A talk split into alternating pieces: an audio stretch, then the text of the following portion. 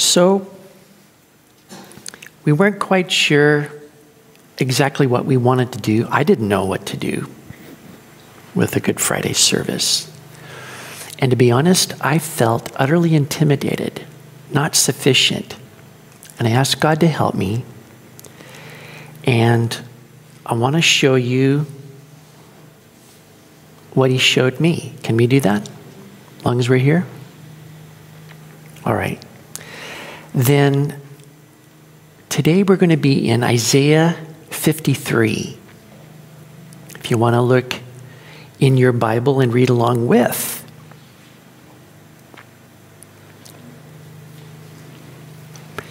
And we have Bibles in the back for those who don't have them. And if you want, you can have two at a time if you like. This is conspicuous consumption.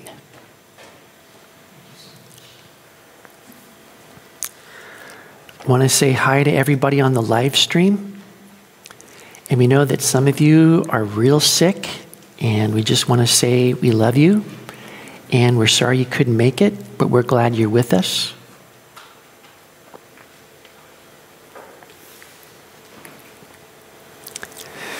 Isaiah 53. Why don't we pray? Ask God to bless our time. Thank you, Heavenly Father, that we can be together and you're with each person here in the room and wherever we're streaming, you're there. We praise you and thank you that your presence fills the heavens and the earth. There's no place where we can go where you're not, but here you are with us. We praise you and thank you for that.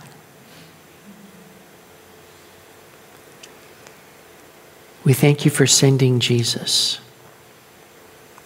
We pray that you would take our time and bless it and glorify Jesus. Bless our time of worship. We ask in Jesus' name. Amen. So, I'm reading in the Gospels and I'm, I'm listening and I'm saying, okay, Lord, what do you want to say? What can I say about Good Friday? And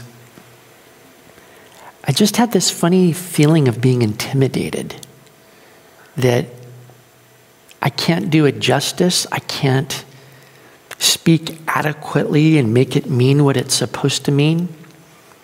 There's a really funny feeling of helplessness. And I'm reading along in the Gospels, and I think, well, you know, this is not giving the significance of what's going on. It's recording what's going on. You know, Jesus is betrayed, he's arrested, he's interrogated, he's condemned, beaten, crucified buried.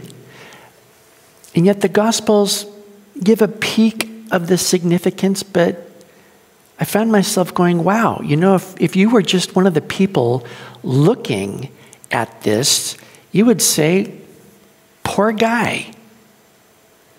You know, he's having a tough day. You wouldn't see like a tag floating in space with an arrow pointing salvation. Or here's another tag saying Messiah. Or one of the thieves, you know, a tag saying, this one is going to make it. So if you were looking at it, you wouldn't know what is going on. It wouldn't be immediately apparent. Oh my gosh, salvation. Here, I thought I was just going up for Passover and I'm looking at the whole thing in front of my eyes. So that's why we're in Isaiah 53, because here you get what is going on and the significance. What does it mean? And Isaiah 53 even points out that it wouldn't be anything to look at outwardly. You have to know the significance, and Isaiah 53 shows that. And it shows that God is pleased with everything that the Messiah is going to do, and that God would honor and vindicate the Messiah for carrying out his will and pleasing him fully. So, this is what I'm looking at. Good Friday is not very impressive, but God is pleased to save sinners. So, this is what it says in Isaiah 53. It says, Who has believed our report? And to whom has the arm of the Lord been revealed? For he shall grow up before him as a tender plant and as a root out of dry ground. He has no form or comeliness, and when we see him, there's no beauty that we should desire him. He's despised and rejected by men, a man of sorrows and acquainted with grief. And we hid, as it were, our faces from him. He was despised, and we did not esteem him. So, God is aware that this whole act of salvation, and Jesus in particular, doesn't look like anything outwardly. Here, Isaiah, in the first verse, calls him the arm of the Lord. And that refers to the power of God. Think about the power of God that He says, Let there be light. And there's light. The arm of the Lord brings light. That takes power. And all that was created by God was made by His arm, the arm of the Lord. Power. Don't you wish you could have seen creation? Three seconds beforehand, there's nothing, and all of a sudden, pow, light, and you go, ow, my eyes hurt. And you're going, this is amazing. So here's the arm of the Lord being revealed. And if you didn't know what was going on, you would miss it entirely. It's not impressive. That is, there's no divine appearance about him so that people go, Of course, this guy's the Messiah. He glows in the dark. That's how you can tell it's him, right? He's not handsome. I mean, startlingly, scarily handsome. So you go, wow. And he's not rippling with muscles as he moves with feline grace. And you go, wow. I would believe this guy is the Messiah. Look at him. He's got Messiah written all over him. So, when Judas Iscariot is betraying Jesus, he gives him a signal. He doesn't say, Look for the guy who's got unnaturally blue eyes and he never blinks. He says, Okay, look, I'm going to say hi to him. I'm going to go up there and kiss him. That's the guy. Go get him. Leave the others. So you wouldn't be able to pick Jesus out in a crowd. Now, he knows our sorrows and our griefs. That's what it says. But He's not impressive in stature or physical appearance. You wouldn't look at him and say, wow, he's God. He's got to be God. And in fact, he's like the guy that you don't look at. You know, when you're walking down the street and you see a guy sitting there with a cardboard sign, and all of a sudden you're looking over here. I didn't see anything. You, turn your eyes away from him because you don't want to look at him because you would acknowledge him. He's a poor guy that's like, okay, I'm not here, I'm moving on. This is the kind of guy that Isaiah is talking about. You think, this guy needs a handout himself. He does not look like the savior of the world. I'm just going to deflect and shun and keep moving. Now, what's happening that is not visible is that this person, Jesus, is taking our sins upon himself. Now, you can't see that. You can't say, wow, look at my sins being transferred to him. Can't see it. And yet, that's what's going on. Verse 4 says, Surely he has borne our griefs and carried our sorrows. Yet we esteemed him stricken, smitten by God, and afflicted. But he was wounded for our transgressions. He was bruised for our iniquities. The chastisement for our peace was upon him. And by his stripes we're healed. All we like sheep have gone astray. We have turned every one to his own way. And the Lord has laid on him the iniquity of us all.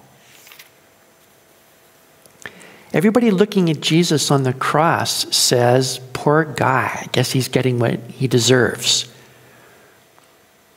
He's crucified between two vile men, they were murderers, they were insurrectionists, they were worthless. And one of them actually ends up saying, We're getting what we deserve. We deserve to die in this disgusting way. And you'd think the guy in the middle is one of them. But that's what we can't see is this all of our sins are being transferred to him right now. And Isaiah is full of descriptive words transgressions, iniquities, chastisement. And it's summed up in this We have turned everyone to his own way.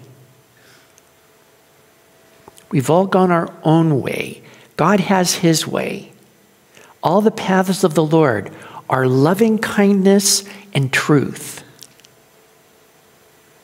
He's gracious and merciful, slow to anger. Those are his ways. He delights in unchanging love. But we're not going his way, we're going our way. And that's not necessarily your way. I'm going my way. You have your truth, I have my truth. Okay?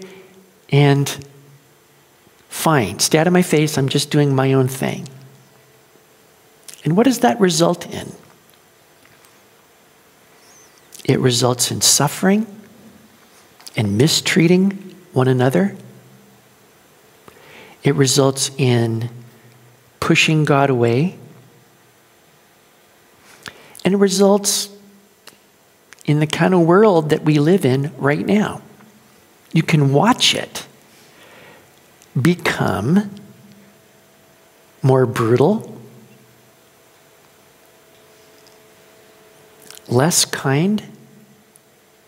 You know, I'm reading more news articles that have words that have mostly asterisks in them, and I have to supply the missing letters.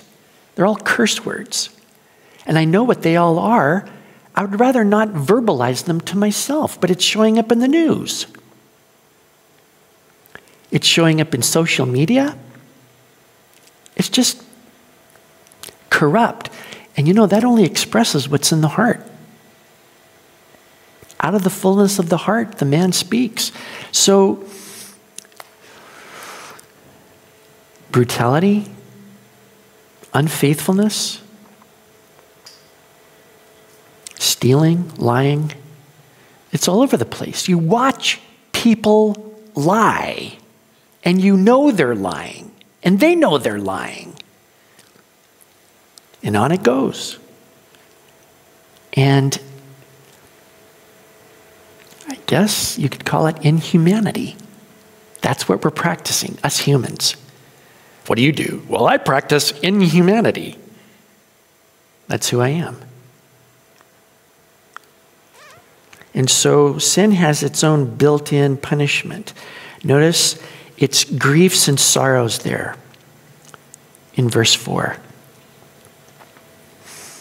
That is all that rebellion against God has ever done for us. Ever. Nobody has walked away from sin saying, Boy, that was fabulous.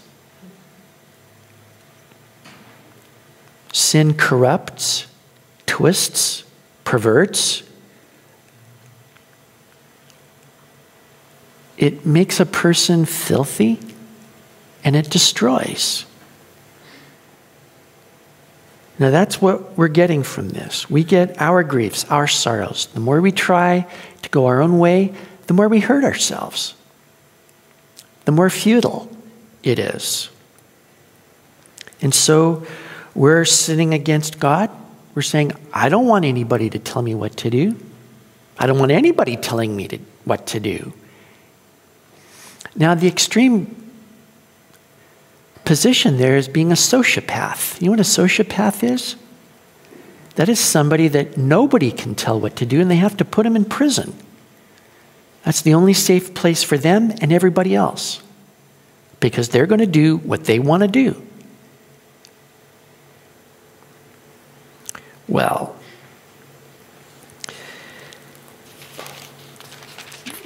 what's happening though is that Jesus didn't commit anything like that. Here's somebody who's completely different on the planet. He's not going his own way. He's going the Father's way. Loving kindness and truth. What did he do? He healed people, he taught the truth, he forgave sinners. People that should have died. He says, I don't condemn you. Go and sin no more. What kind of man is this that forgives sins? But he was letting people go. Instead of what people think God's going to do is to hold still till I smite you. He doesn't do that. He's merciful. So you have all these people who are usually the scum of the earth, and they love being with Jesus. Tax collectors, sinners, and they're listening to him because they understand He loves them. And they know nobody should love me. But this guy does. And yet, what is he, what is he getting for all this? Well, rejected of men, despised, but smitten by God. Smitten by God to the point where he says on the cross, My God, my God, why have you forsaken me? He can survive being rejected by men, but boy, when God rejects you, that is the absolute worst. All those sins that Jesus never committed God placed them upon him. And while he's on the cross, he is sin. He made him who knew no sin to be sin, as if he had thought it all up and then went out and did it all. That's how God is treating him. And these words are hard, stricken, smitten, pierced, wounded, afflicted, bruised, chastisement.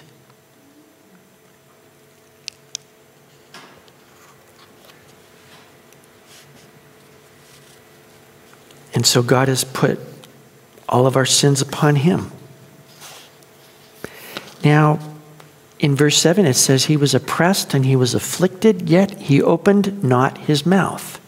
He was led as a lamb to the slaughter, and as a sheep before its shearers is silent, so he opened not his mouth.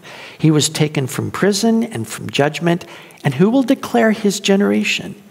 For he was cut off from the land of the living, for the transgressions of my people he was stricken.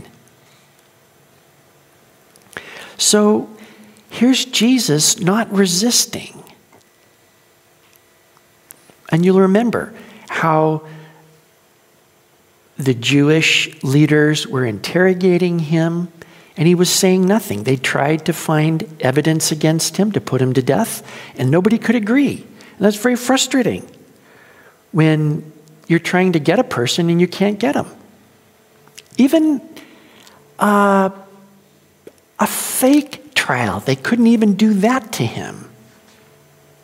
And finally, the, uh, the chief priest just says, What are they saying? hoping to get Jesus to incriminate himself. And Jesus won't say anything. And then he says, I charge you by the living God.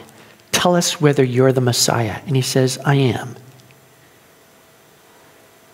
And he really steps in it. Because that seals his fate.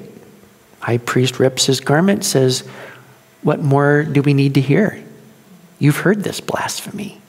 So Jesus walked straight into it, knowing what it would cost him to say that. And they bring him to Pilate. Pilate examines him, says, There's nothing wrong with this guy.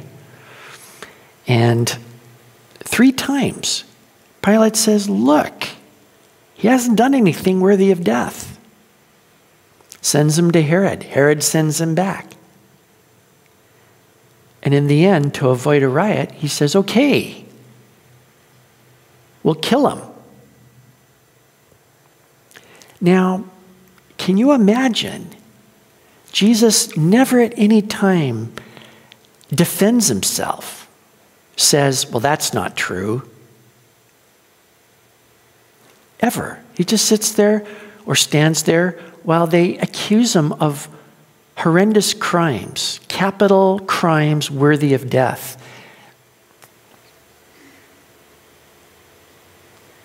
And, and Pilate is completely amazed that he's not desperate, begging for mercy, saying it's all a mistake. I can show you that I wasn't there. Nothing. And See, this was necessary.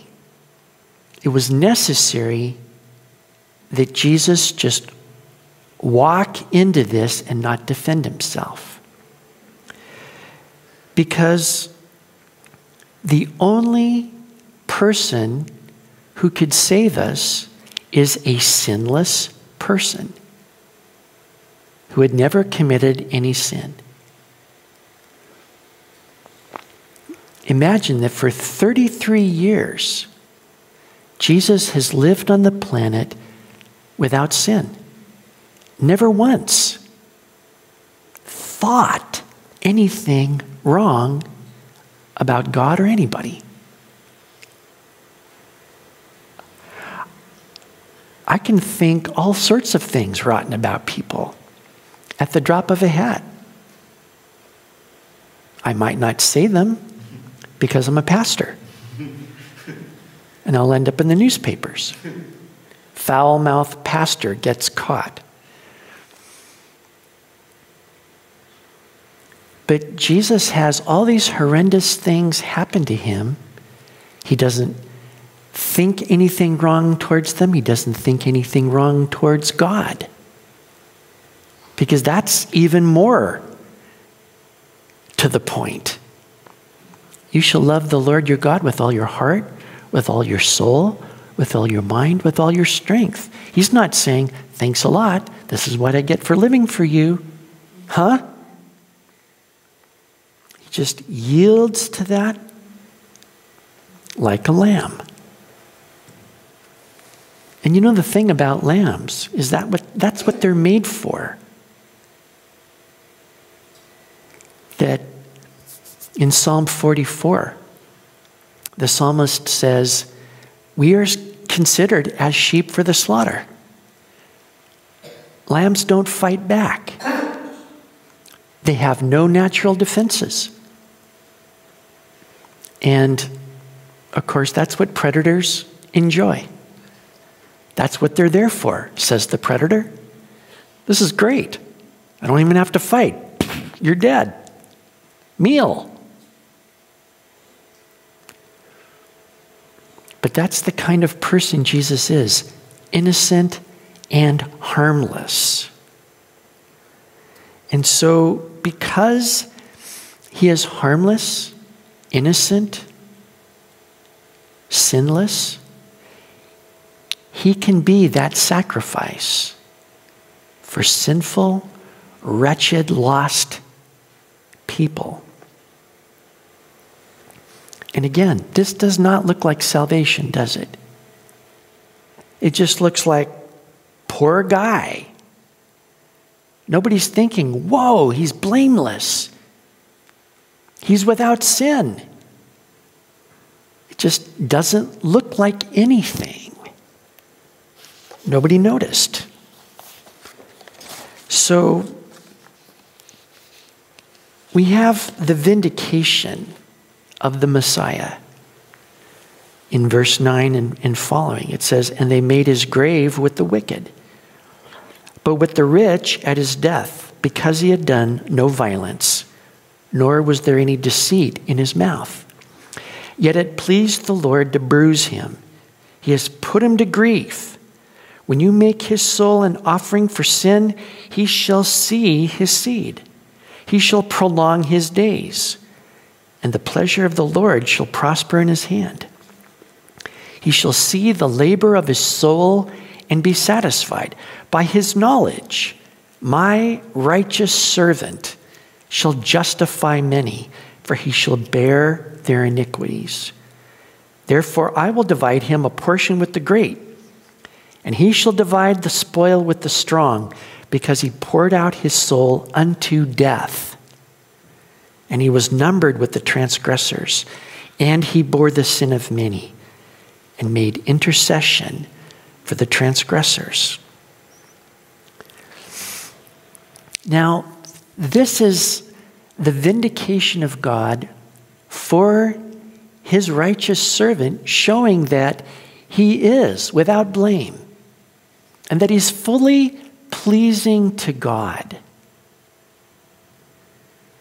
showing that there is no cause at all why he should be put to death. He's exalting him because he has fully accomplished all of his will. And the first thing that God does to vindicate his servant is he has him buried honorably. Now he's with two vile, worthless men in his death, one on either side. And yet Jesus is not among them.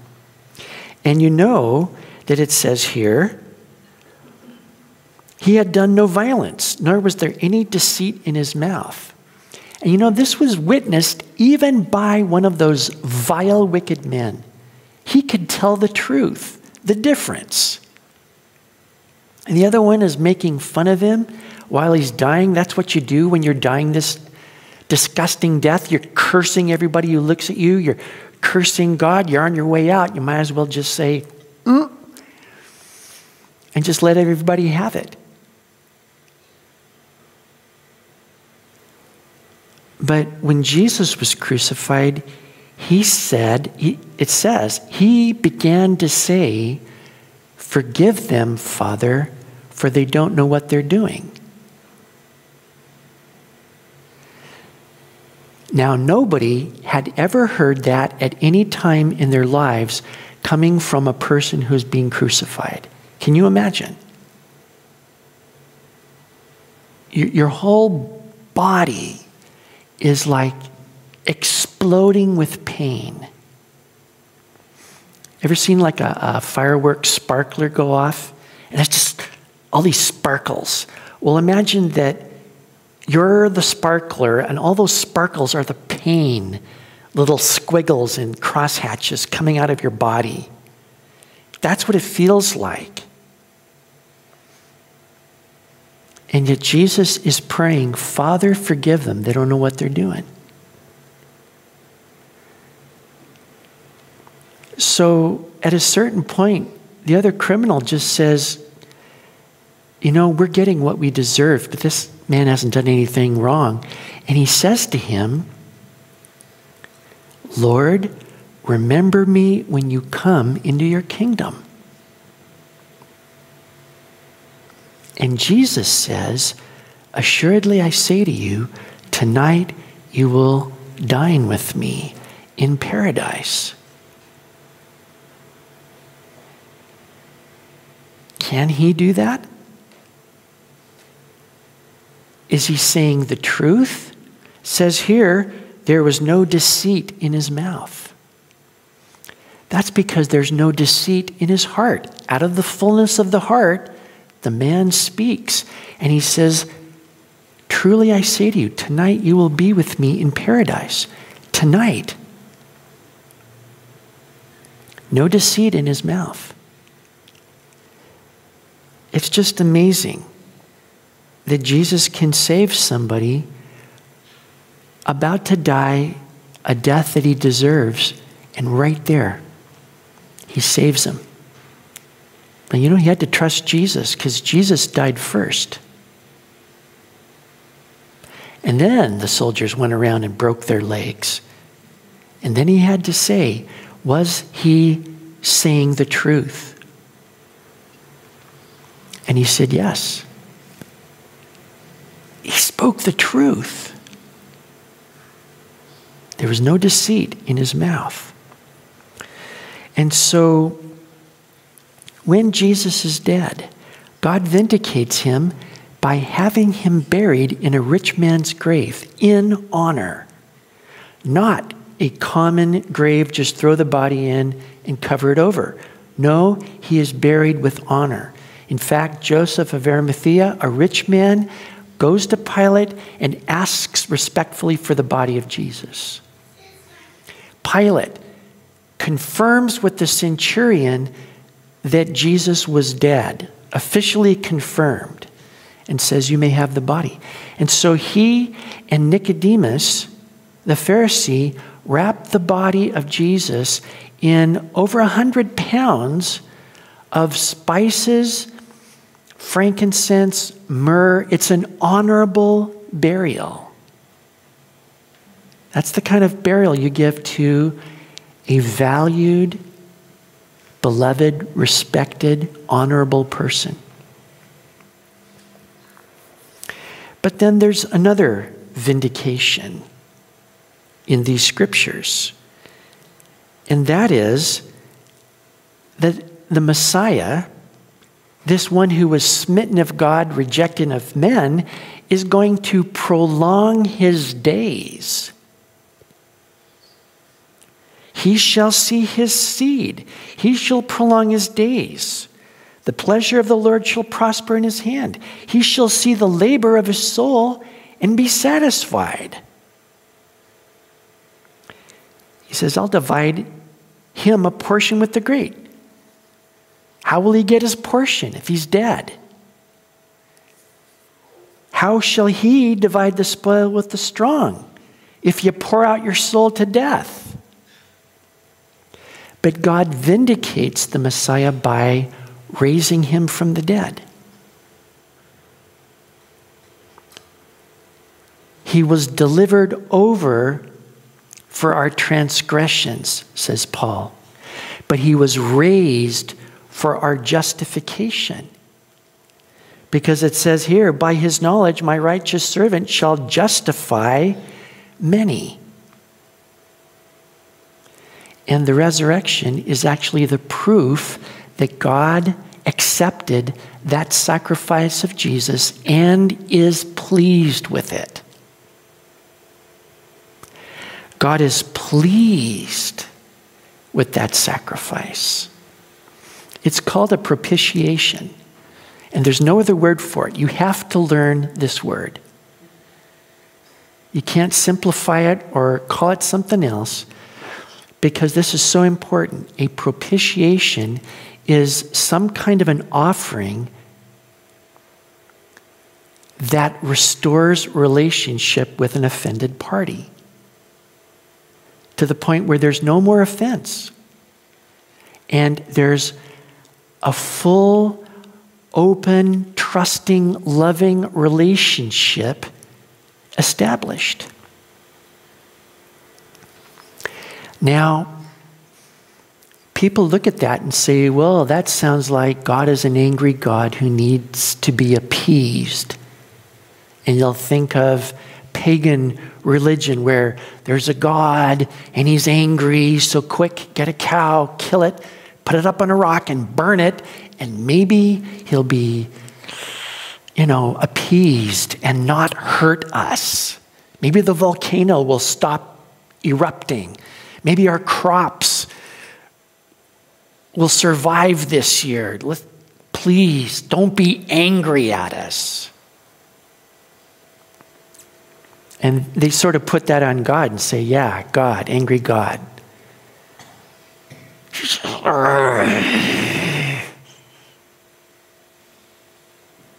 But this propitiation is different. Because, first of all, God is righteously angry. There's a reason why there is wrath against sin. It destroys everything that God made to be good. He looked at everything on the seventh day or the sixth day and said, Behold, it is all very good. And what happens? Sin comes in and ruins everything.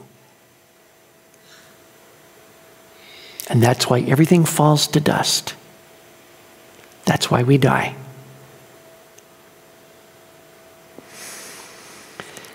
And so Yes, God is righteously angry with sin. But he doesn't want to destroy sinners, interestingly enough. He wants to save them. So he punishes a substitute in our place,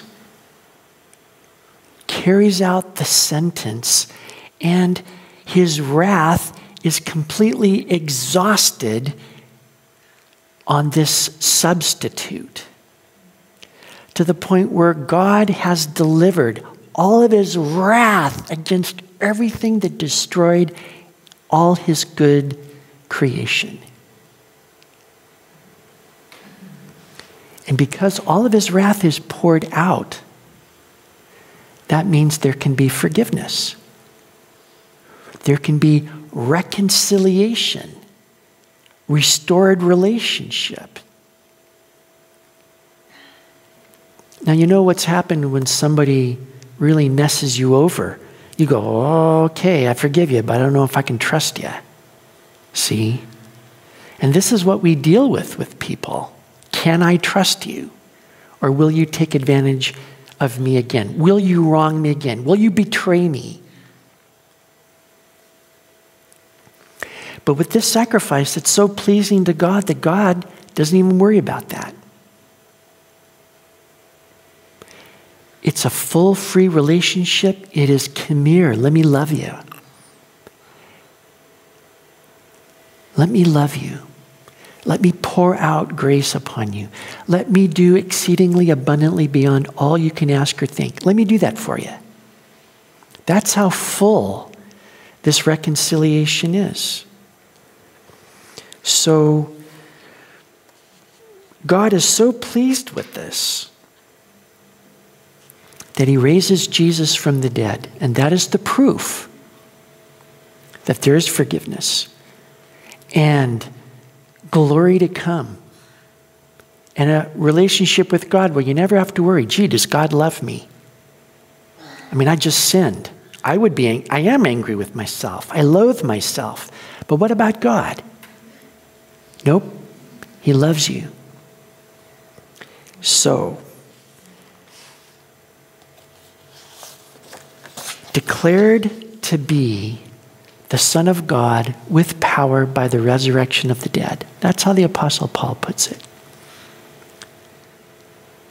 And that resurrection is the proof that we have a real salvation, a real forgiveness.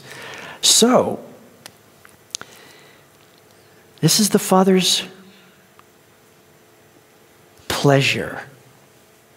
And he says, I'll divide him a portion with the great, and he'll divide the spoil with the strong.